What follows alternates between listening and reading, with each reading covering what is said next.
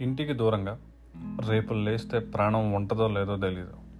దొరికితే బ్రతకడం కంటే చావు కోసం ఎదురు చూసేంతలా హింసించి చంపుతారు. ఏ సహాయం ఉండదు జీతం ఉండదు కానీ కేవలం ఒకే ఒక కారణం కోసం పనిచేస్తారు. అదే దేశ రక్షణ వాళ్ళే స్పైస్ అలాంటి ఒక గతంలో కలిసిపోయిన హీరోనే ఈ బ్లాక్ టైగర్ అతని పేరు రవీంద్ర కౌశిక్. నైన్టీన్ ఫిఫ్టీ టూలో పుట్టాడు. అతను చాలా అందగాడు. చాలా మంచి థియేటర్ ఆర్టిస్ట్. చాలా బాగా నాటకాలు వేసేవాడు. ఎంత బాగా వేసేవాడు అంటే అతని యాక్టింగ్ చూసి ఇండియన్ రా ఆఫీసర్ మెస్మరైజ్ అయిపోయాడు. మెస్మరైజ్ అయ్యి అతన్ని రాకి రిక్రూట్ చేసుకుని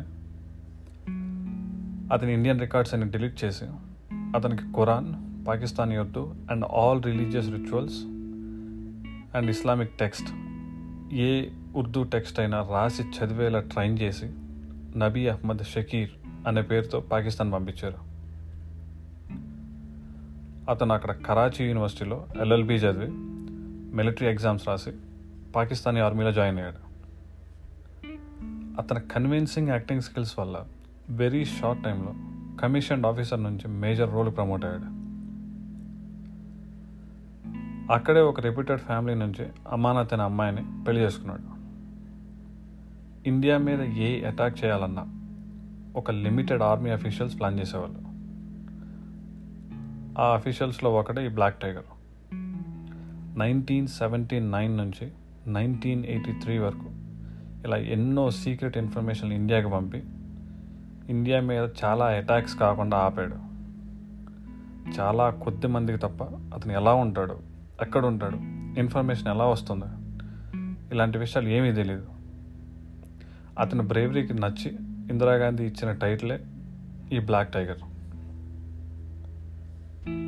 నైన్టీన్ ఎయిటీ త్రీలో ఇనియాత్ మసీ అనే ఇంకో రా ఏజెంట్ని బ్లాక్ టైగర్కి టచ్లోకి వెళ్ళమని ఇండియన్ రా పంపించింది. అతను పాకిస్తాన్ ఇంటెలిజెన్స్కి దొరికిపోయాడు. వాళ్ళు పెట్టిన టార్చర్ తట్టుకోలేక బ్లాక్ టైగర్ ఐడెంటిటీని రివీల్ చేశాడు. ఏ స్పై దొరికినా అతను ఏ కంట్రీ క్లెయిమ్ చేసుకోదు. వాళ్ళకి చావే పెద్ద medal. In war there is no runner up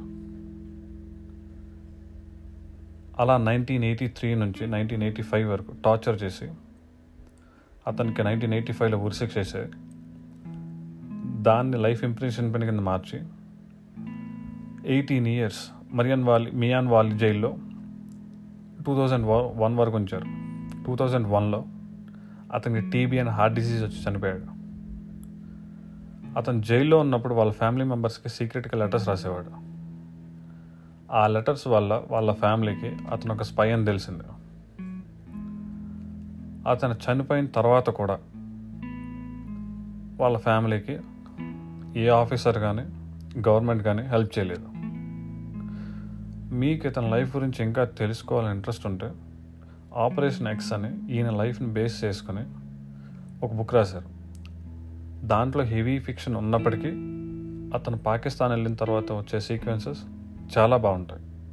అవి చాలా మూ వాటిని ఇన్స్పైర్ అయ్యి చాలా మూవీస్ కూడా తీశారు. ఇలాంటి ఎంతో మంది తెలియని వాళ్ళ జీవితాలు త్యాగం చేస్తే మనం ప్రశాంతంగా బ్రతుకుతున్నాం.